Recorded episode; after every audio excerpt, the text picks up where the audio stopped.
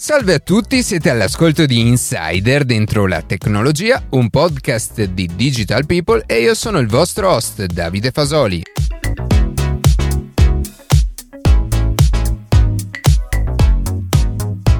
Oggi vedremo quali sono le tecnologie che possono rendere ancora più memorabile l'esperienza a bordo di una grande nave da crociera. Prima di passare alle notizie che più ci hanno colpito questa settimana, vi ricordo che potete seguirci su Instagram a chiocciola dentro la tecnologia, iscrivervi alla newsletter e ascoltare un nuovo episodio ogni sabato mattina su Spotify, Apple Podcast, Google Podcast oppure direttamente sul nostro sito.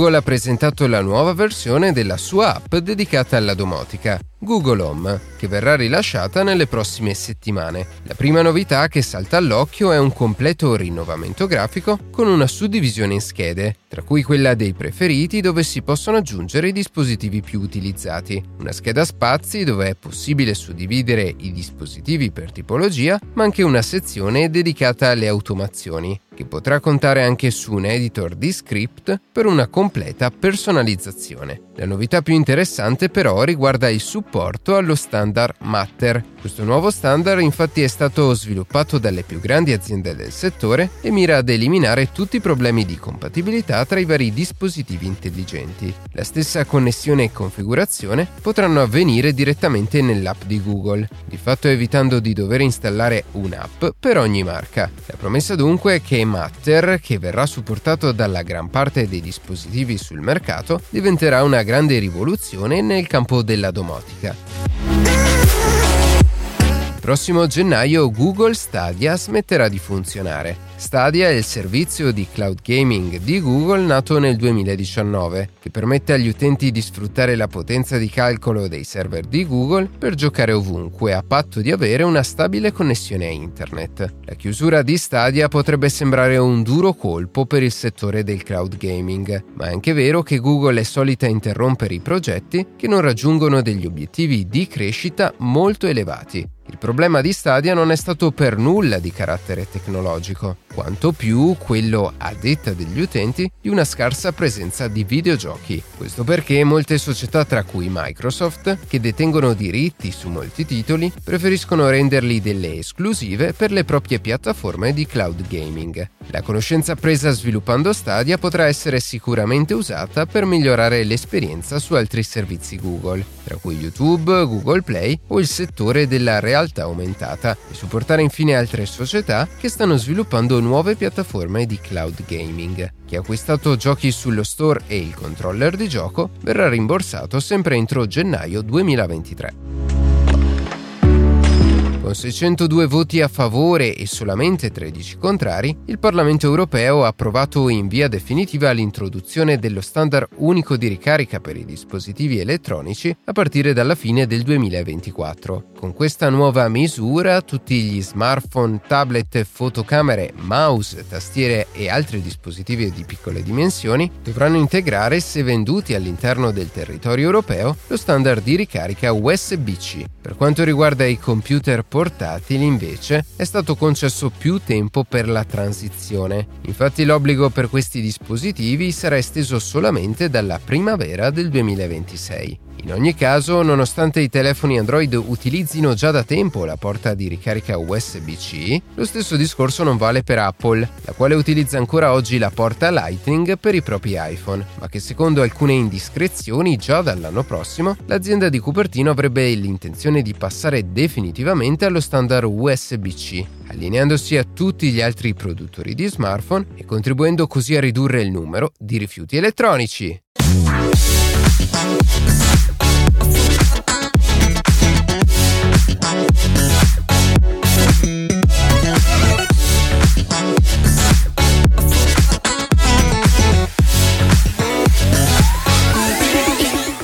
L'estate è finita da due settimane e le vacanze estive sono ormai giunte al termine. E dei 30 milioni di italiani che hanno deciso di partire negli ultimi due mesi, quasi 9 milioni hanno optato per un viaggio in crociera. Preferendolo a una tradizionale località marittima o montana per una serie di vantaggi e comfort esclusivi. Da sempre infatti l'idea di salpare e navigare a bordo di una nave rappresenta per l'uomo una concreta occasione per esplorare e vedere, da nuove prospettive, luoghi già visitati in precedenza, senza la preoccupazione però di dover organizzare e prenotare tutte quelle attività che spesso ci distraggono dal vero riposo. E proprio per queste ragioni, da quando è terminato il periodo legato ai lockdown da Covid-19, il settore delle crociere europeo ha visto nel 2022 un'impennata del 300% nelle prenotazioni rispetto all'anno precedente, il che porterà sicuramente nei prossimi anni ad un ulteriore rialzo della domanda per nuove navi in grado di soddisfare al meglio le esigenze e le necessità di comfort dei passeggeri.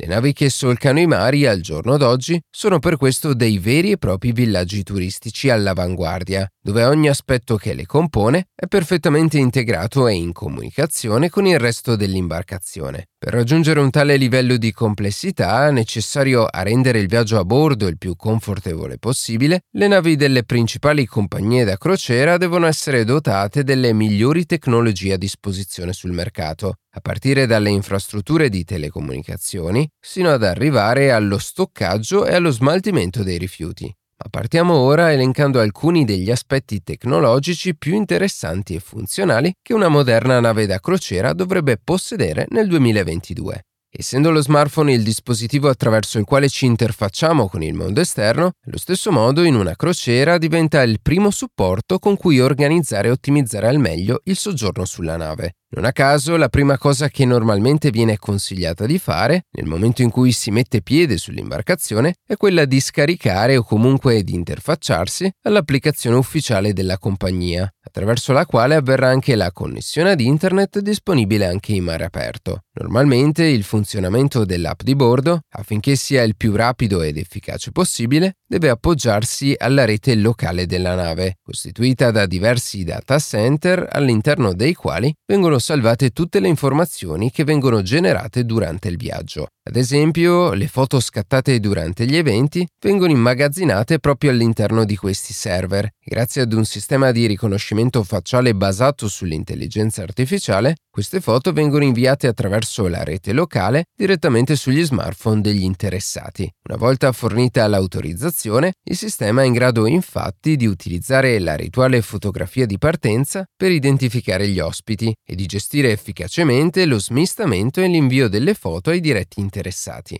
Oltre a dare le informazioni generali della crociera, come la tipologia degli eventi o gli orari dei principali servizi disponibili, l'applicazione garantisce anche un accesso costante alla rete internet, la quale, non essendo generata dalle normali infrastrutture di telecomunicazione di terra, viene acquisita da un servizio di connettività satellitare attraverso una serie di parabole installate lungo la nave, a questo punto, una volta preso il controllo della cabina e della situazione, sarà possibile iniziare a scoprire i numerosi luoghi di interesse presenti a bordo della nave, che spesso e volentieri variano a seconda della compagnia su cui si viaggia. Un appassionato di tecnologia probabilmente si interesserebbe prima di tutto nel comprendere come viene organizzato e gestito l'intrattenimento di bordo, costituito da spettacoli e show di vario tipo che si alternano nei principali teatri. Dal momento che, per ovvie ragioni, le persone non possono spostarsi in zone che non siano comprese nella nave, le principali compagnie da crociere puntano molto sulla qualità dell'intrattenimento e per questo dedicano molta cura nella realizzazione dell'infrastruttura che lo gestisce. Per ogni singolo spettacolo sono infatti necessarie regie, impianti di illuminazione, impianti sonori e palchi opportunamente allestiti a seconda delle esibizioni, con tanto di personale qualificato per supportare lo show in ogni singolo aspetto. Per chi non volesse perdersi nemmeno uno spettacolo o non abbia avuto il tempo per parteciparvi, le navi da crociera più recenti garantiscono anche una vera e propria rete televisiva, che oltre a produrre contenuti esclusivi, trasmette gli spettacoli in diretta su tutti i televisori di bordo.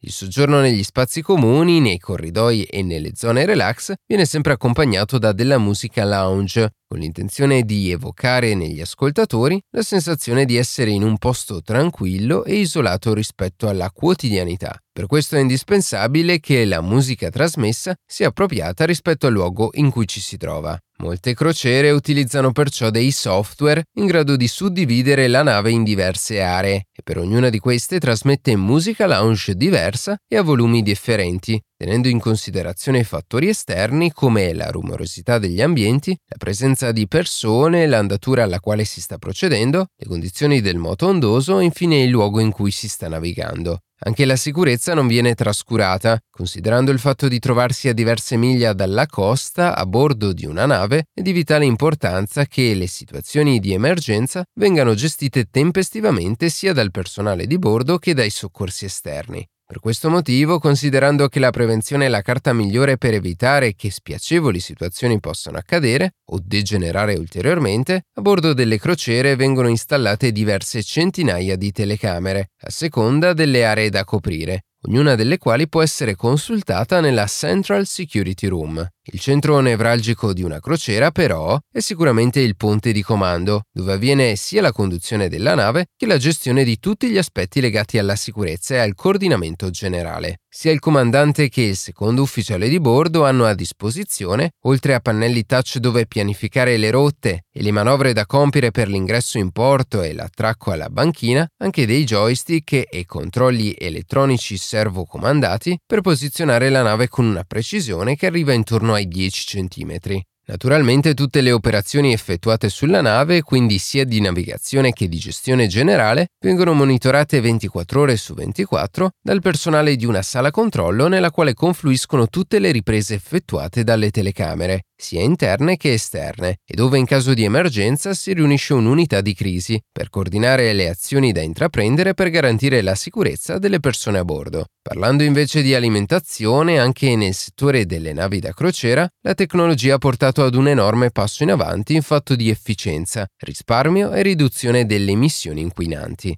Se infatti sino a qualche anno fa le crociere solcavano i mari grazie alla propulsione di motori alimentati a diesel, oggi le principali compagnie da crociere, come Costa e MSC, preferiscono optare per il GNL o gas naturale liquefatto, il quale oltre ad inquinare meno permette ai motori della nave di essere meno rumorosi. Per quanto riguarda invece le tecnologie ancora in fase di sviluppo o in corso di implementazione, si potrebbe aprire un altro lunghissimo capitolo al riguardo. Tra le più interessanti troviamo sicuramente la realtà virtuale e la realtà aumentata, tecnologie di cui abbiamo già parlato in maniera approfondita nella puntata realtà aumentata e realtà virtuale, l'innovazione che stenta a decollare. Progetti più promettenti attualmente li possiede la compagnia Royal Caribbean, il cui obiettivo è quello di realizzare una nuova tipologia di cabine premium in grado di sfruttare tali tecnologie per rendere l'esperienza ai propri clienti ancora più immersiva e coinvolgente. E una fra questi è la realizzazione di una serie di finti balconi in grado di mostrare attraverso la realtà virtuale i diversi punti di osservazione presenti sulla nave. In particolare il concept di queste finestre si basa sull'installazione di schermi incorniciati da 80 pollici in alta definizione, con tanto di ringhiera per simulare realisticamente la presenza di una vista verso l'esterno e che mostrano in tempo reale cosa succede al di fuori della nave. Un'altra soluzione invece è quella di dotare vere finestre di una tecnologia basata sulla realtà aumentata, in modo tale che le informazioni come la velocità di crociera, il meteo, l'ora o il moto ondoso vengano visualizzate direttamente sul vetro del balcone. Inoltre, per rendere l'esperienza ancora più personale e unica nel suo genere, compagnie come MSC intendono introdurre a bordo delle proprie navi assistenti virtuali che, interagendo attraverso i TV delle camere o sugli schermi dislocati sulla nave, sono in grado di rispondere a centinaia di domande sulla vita a bordo, pianificare l'escursione a terra oppure gestire le prenotazioni per i ristoranti. Concludendo, abbiamo imparato che la tecnologia sta ormai pervadendo ogni aspetto legato al mondo delle crociere. E questo perché, come detto all'inizio di questa puntata, il settore delle crociere sta progressivamente riemergendo dalle acque torbide della pandemia. Dal miglioramento dei servizi essenziali come le connessioni ad internet e la qualità dell'intrattenimento, oggi le compagnie da crociera puntano sulla personalizzazione del viaggio dei propri clienti attraverso sistemi innovativi come le interazioni in realtà aumentata e virtuale e con il supporto anche di assistenti digitali sempre disponibili in ogni angolo della nave. E con l'aumento negli ultimi anni della popolarità delle vacanze in crociera, quando si tratta di ciò che viene offerto a bordo, le compagnie da crociera devono essere lungimiranti ed escogitare continue idee sempre più innovative con l'obiettivo di migliorare ulteriormente l'esperienza di tutti i loro ospiti, cercando di soddisfare le loro esigenze in continua evoluzione.